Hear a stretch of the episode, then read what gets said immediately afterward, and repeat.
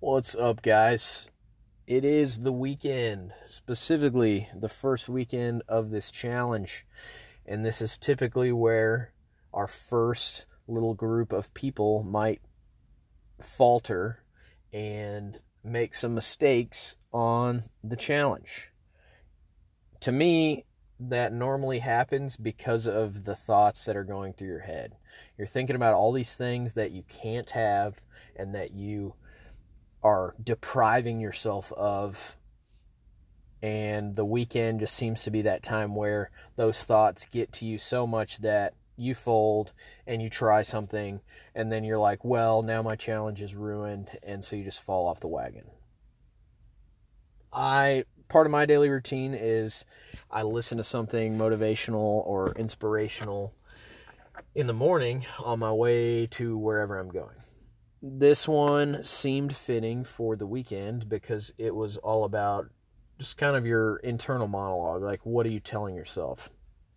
And one of my favorite quotes about this is by Craig Groeschel, and it's you're always traveling in the direction of your strongest thoughts. So if you're thinking about all of these foods that you want, at some point, those thoughts are going to become actions and you're going to eat those things. So, what I'll tell you is try to think about what you're gaining from the challenge and focus on that. Try to focus on Monday. I know that's a long way away, but tell yourself, hey, once I get through the weekend, I'm just going to carry this momentum and this um, positive mindset and these habits into the next week.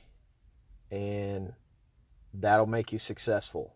All of us have negative thoughts that creep into our head. And if you do, that's what the group's for. Just reach out, say, hey, I'm struggling at the moment, and we can help get you through the moment because essentially that's all it is.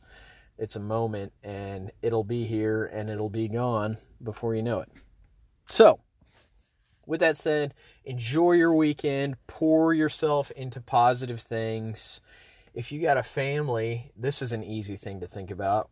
Hey, every step I take in this direction is one step closer to really instilling better habits in my family and maybe changing generations of nutritional habits and like the way your family thinks about food. I know that's big and lofty and kind of philosophical or whatever the hell you want to call it, but it's also true. If you set the example, then people are going to see that and probably mimic it. Anyways, I hope you have a great weekend. And if you need anything, let us know. You may be bent, but you're never broken.